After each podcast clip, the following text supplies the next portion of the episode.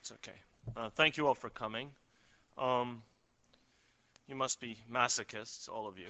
Uh, in the last of this painful series, there are so many people still here. Um, clearly, you're gluttons for punishment. Um, my talk tonight uh, is actually on the, the very title of our, of our session, The Roadmap to Peace, the War, and its implications for Palestinians and Israelis. And uh, I, I, warn you in advance, it's a gloomy, I come to gloomy conclusions. I usually do tend to come to gloomy conclusions when I talk about these subjects. But there we are. You have to be an utopian, and then you're not. I'm not a utopian. I'm a realist. Um, the Iraq, the Iraqi war, in my view, uh, had very little impact on the Palestinian-Israeli conflict um, all of the pre-war predictions notwithstanding. There turned out to be no missiles fired at Israel. Uh, there turned out to be no weapons of mass destruction fired at Israel or fired at anyone else. Uh, there may not even have been weapons of mass, mass destruction. It's not yet clear whether anything will be found. Clearly, if there's anything, there may be programs or precursors, but none of the nightmare scenarios were borne out. I personally doubt that the destruction of the Iraqi regime, which in itself is a good thing, will have very much impact on this conflict. Um, some people have argued, in fact, it was one of the main arguments for the war in some quarters, that Iraq's uh, uh, financing of what was described as terrorism via payments to families of Palestinians killed uh, by the Israeli occupation, including the families of suicide bombers, um, would, ending this would make a major contribution to ending the conflict. I don't think it had anything to do with the conflict, and I don't think ending it will have anything, any effect on the conflict. Um, I think that, in fact, such an argument betrays an old colonialist ideology, the idea that resistance uh, to occupation, according to this colonialist worldview, is a function of outside agitators or takes place because of money. Um, uh, according to this worldview, such resistance doesn't take place because of deeply felt grievances. I think the elimination of any Iraqi payments to Palestinian families is not going to have any impact whatsoever on what happens in the occupied territories. Finally, the war also did not to lead, lead to some of the other foolish predictions being borne out. Um, there was no ethnic cleansing of Palestinians by Israel under cover of a war. There were no uh, huge terrorist attacks inside Israel by Palestinians during the war. In fact, uh, I would argue the war had very little impact on uh, the Palestinian-Israeli conflict, and I'm going to argue further that that will continue to be the case. I don't think either that the change in the regional balance of power with an American victory in Iraq, with the crushing of uh, uh, one Arab regime, and I, I, would suggest the elimination for a very long period of Iraq uh, as a functioning state, perhaps for several years, perhaps for many, many years. Um, and the other elements that have emerged in terms of regional strategy from this war, in terms of both Syria and Iran being surrounded on almost every side by unfriendly powers, in most cases by American forces or by countries allied to the United States. I don't think that any of these changes, American victory, destruction of the Iraqi state and regime, um, the surrounding, in effect, of Iran and Syria by America and its allies. I do not think that they're going to lead to much change in the Arab-Israeli conflict. They'll have a big impact on Syria. They'll have a big impact on Iran, obviously. They'll have a big regional impact. But I do not think that as far as the Arab-Israeli conflict is concerned, and in particular the Palestinian-Israeli conflict is concerned, they will have much of an impact. And that for two reasons. The first is that none of the three leaderships that are most important to this conflict, the American leadership, the Israeli leadership and the Palestinian leadership have really changed as a result of this war. Neither have the people really changed, nor have their behaviors changed. And secondly, I would argue that regional influence on this conflict was already quite minimal. The Arab states had been more or less marginalized. The United States has systematically ignored them and will continue to do so. Uh, Israel uh, dominates this region strategically and did so even before Iraq was destroyed. So I don't actually think that the Gulf War's strategic impact, which is going to be great in a variety of other spheres, is going to be very significant as far as the Palestinian-Israeli conflict is concerned. So what about this roadmap they talk about? Well, um, I call it roadkill myself. Um, and I could stop right there and, you know, leave you with that. But I won't.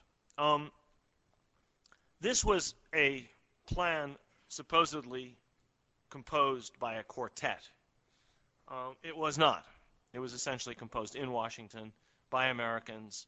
It represented a compromise between the two main wings of the Bush administration, and it was a unsatisfactory compromise at that.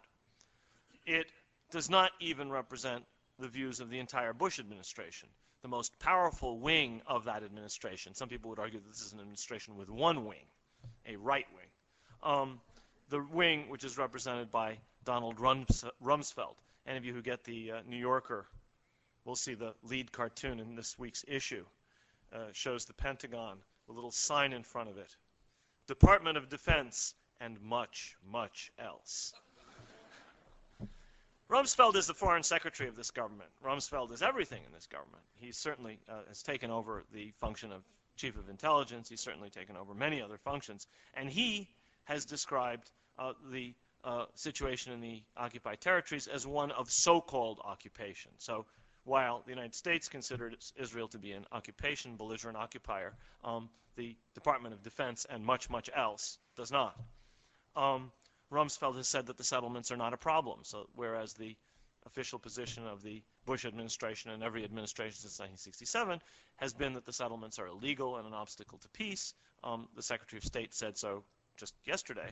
Um, as far as the Department of Defense and much, much else is concerned, such settlements are not a problem. I actually heard him say this on C-SPAN, and I was quite astonished, and nobody contradicted him within the administration.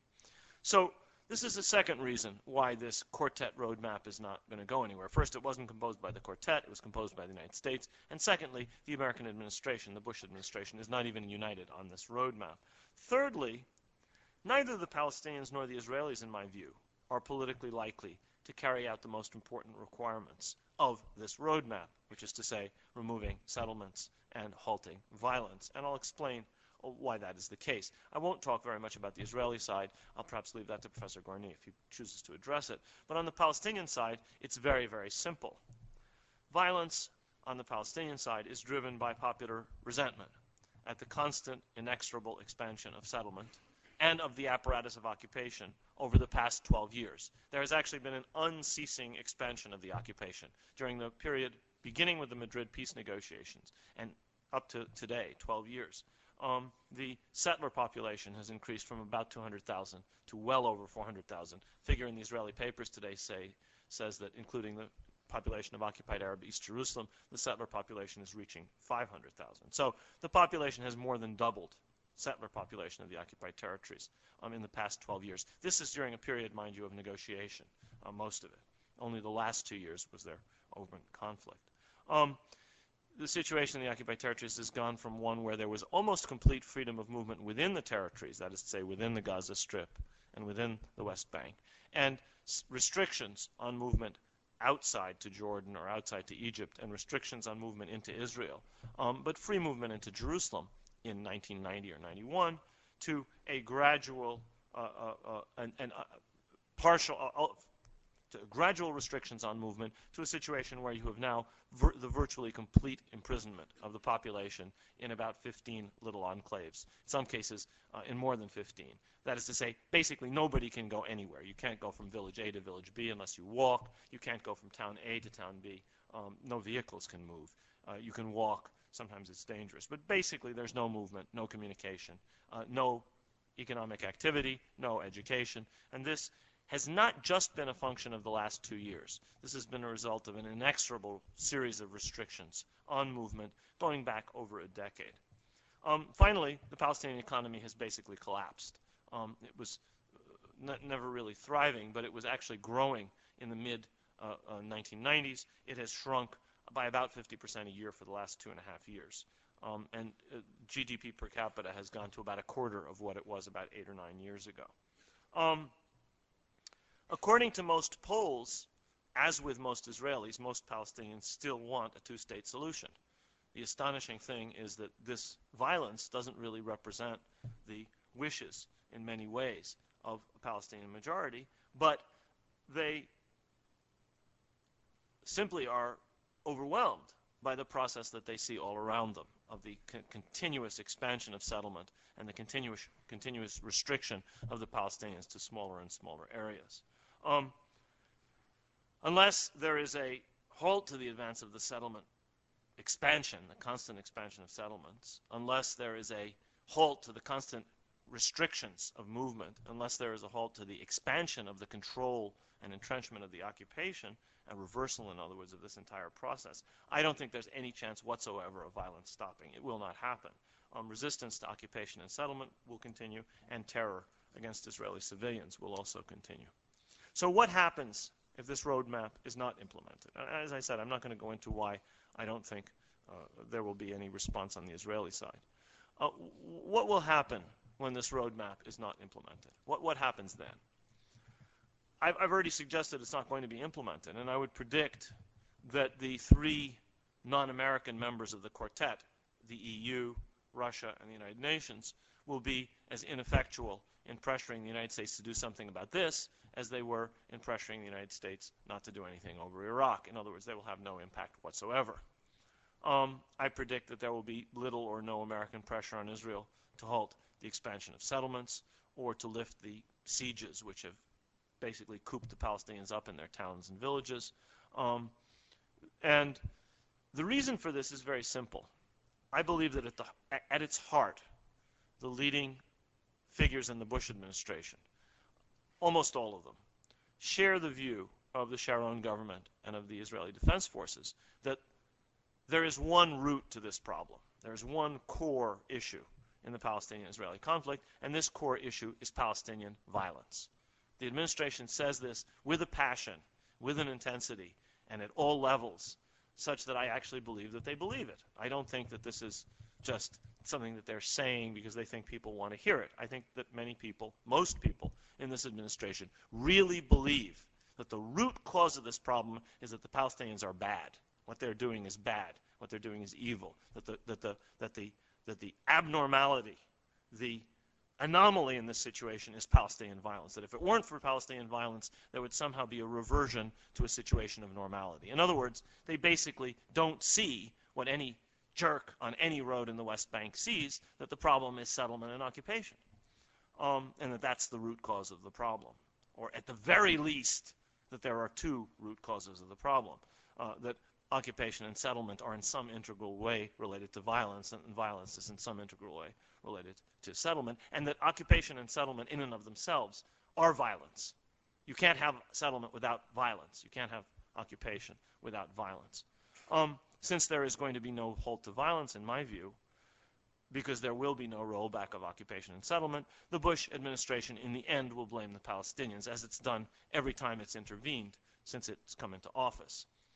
Palestinian violence is all they see. They don't see that there even is Israeli violence. I've never heard a presidential spokesman, nor Ari Fleischer, nor anybody else, condemn Israeli violence. The, word Isra the words Israeli and violence are never, never at the same time in the mouth of an administration spokesman. There's Palestinian violence, and there's Israel, Israel has the legitimate right of self-defense. Israel responds. Israel retaliates. Israel acts. Israel does. But Israel is never, the word Israel and the word violence are never in their mouths at the same time um, somehow they've managed to ignore the fact that over three times as many uh, Palestinians have been killed, most of them innocent civilians, as Israelis, most of them innocent civilians, since the Intifada began in September 2000. That has somehow not had any impact on the Bush administration. What this means on the ground will be the further hijacking of politics on both sides by the extremes. On the Israeli side, by the military, which has arrogated to itself more and more responsibility for making decisions by the, the, the government that, that Prime Minister Sharon recently formed after the elections. He has a strong majority, uh, and he will govern with it. And by the settlers. On the other side, by Hamas, by Islamic Jihad, and by the Al-Aqsa Martyrs Brigades, as well as the PFLP, who are the main armed factions that are leading the violence, carrying out attacks not just on Israeli soldiers, not just on Israeli settlers, but all of them carrying out attacks on Israeli civilians inside Israel. Um, neither of these two extremes, the Israeli army and the settlers and the government on the one side, the armed Palestinian factions on the other side, have any interest in what the polls show us large majorities on both the Palestinian and Israeli sides favor, which is to say some kind of negotiated compromise peace. The extraordinary thing is, if you ask them, the Palestinians say things which seem to be at odds with what the armed groups are doing. If you ask them, the Israelis seem to be at odds with the government that they've just elected. But uh, what is obviously the case is that there is no political leadership on the Palestinian side to represent this majority or on the Israeli side to represent this potential majority. Um, clearly, the Israeli military and the settlers are working towards an a, a, a, an absolute Israeli military victory over the Palestinians, something which I agree with Professor Gorny is, uh, is unlikely. Um, they clearly want Israel to keep most of the West Bank. Uh, they clearly want um, most of the settlements to stay. Um, they clearly want the Palestinians to be subjugated in whatever arrangement transpires. Uh, clearly, the Palestinian armed groups believe that Israel understands only force. They believe that there's no option but to resist Israel. Some of them seem to believe Israel can be forced to negotiate and that uh, uh, that will lead to a two-state solution. Others, in particular Hamas, Islamic Jihad, and the PFLP, uh, do not believe in a, a, negotiation, or if so, only as a way station. They intend to eliminate Israel, and they believe that Israel can be defeated militarily. In the end, the Third Gulf War changed far less regarding the Palestinian-Israeli conflict than did the first two Gulf Wars. The first Gulf War between Iran and Iraq um, had a very profound impact on the whole region, including the Palestinian-Israeli conflict. The United States and its Arab allies egged Iraq on to attack Iran, and in so doing, they wore down Iran's revolutionary potential immediately after the Iranian Revolution, its potential for spreading the Islamic Revolution, its uh, power as a beacon for uh, all kinds of radical, uh, revolutionary, destabilizing change in the Middle East. Um, they also wore down Iraq and weakened it as well. And in so doing, the United States, in a sense, uh, served two purposes at one time, killing two birds with one stone. This, in turn, made Israel stronger. Uh, both Iran and Iraq were formidable powers in the late 70s. Uh, in the late 70s and the early 80s, they were much, much weaker, both of them, at the end of the 1980s. In the second Gulf War, following the Iraqi invasion of Kuwait, the United States established its unique hegemony in the region. After the end of the Cold War, the disappearance of the Soviet Union established a major base presence in the heart uh, of, the, of the Arabian Peninsula and the Gulf region. And as a result of this, and as a result of the decline of the Soviet Union, Israel also, I think, emerged strategically much stronger. Um, as a result, a, a, peace process actually began of, of, all of these, all of these, all of these uh, factors. In the third Gulf War, something very different happened. I don't really think the third Gulf War had, had, in the first instance, to do with the Middle East. In the first, in the first instance, the, this Gulf War, the war against Iraq that's just ended, was intended to affect a far larger audience than the Middle East. Obviously, it was intended to affect the Middle East, but it was really meant for a bigger stage. It was meant to intimidate Europe, it was meant to intimidate Russia, China, and smaller powers the world over. Um, it obviously also was meant to intimidate Middle Eastern states, but that was not its primary uh, audience, as far as I, as far as I can tell. Uh, and I think that it had considerably less impact on the Palestinian-Israeli conflict than either of the two major Gulf wars that preceded it, the Iran-Iraq war or the American war after the invasion of Kuwait. Where does that leave us? It leaves us with the Palestinians and the Israelis condemned to a future with one another without much help coming from the outside. Um, for the foreseeable future, there is very little uh, that is any different that they can expect from the outside, besides the continued unlimited backing that the United States will give to some of the more foolish tendencies in Israeli politics. Uh, in the future, that could conceivably change. There are several factors that lead me to think that it might change. One of them is the fact that Europe has a vital interest in this conflict being resolved. A increasing proportion of the population of the largest countries in Europe has deep profound ties to the Islamic world. There are millions of Muslims in France. There are millions of Muslims in Britain. There are millions of Muslims in Germany. There are growing Muslim populations in Spain and Italy. They will ignore, they can ignore at their peril the continuation of this conflict. It affects them. The last thing they want is the importation of the Arab-Israeli conflict into their domestic politics, and it's already begun. Two terrorists born and bred in Britain carried out an attack in Tel Aviv two weeks ago. These are Britons. These are people who have nothing to do with Palestine. They're Pakistani in origin, or Bangladeshi in origin, or Indian. They're, they're, they're Britons. Their first and only language was English. They grew up in Bradford and London. This is an example of a trend which terrifies Europeans. Europe has a choice. It can allow United, the United States to run this conflict, to manage this conflict in the backhanded way that it has done for the past several decades, because America doesn't really care. This conflict does not threaten vital American interests. And so it can continue or not continue. Um, some presidents have tried to solve it, some have not. But basically, it's not perceived as a vital issue for most American presidents on most days. Europe does not have that luxury. So sooner or later, Europe may or may not perceive that it has to act, if need be unilaterally, to do something to end this conflict. Ideally, to persuade the United States of this, ideally, to do something with the United States. This, in some small measure, is what the quartet represents, but it is a feeble, feeble uh, thing. The second power that might come to feel the same way is Russia. Russia has some of the similar concerns. There's a huge population within Russia of people who are Muslim and who are concerned about what happens in this region. And uh, it is clear from its behavior over Iraq, as it was clear from Europe's behavior over Iraq, that there are grave misgivings over the course of American policy there. It may be that over the Arab-Israeli conflict, Russia too will start to develop a policy of its own which says we really want to solve this conflict and we're not going to let you do it by yourselves.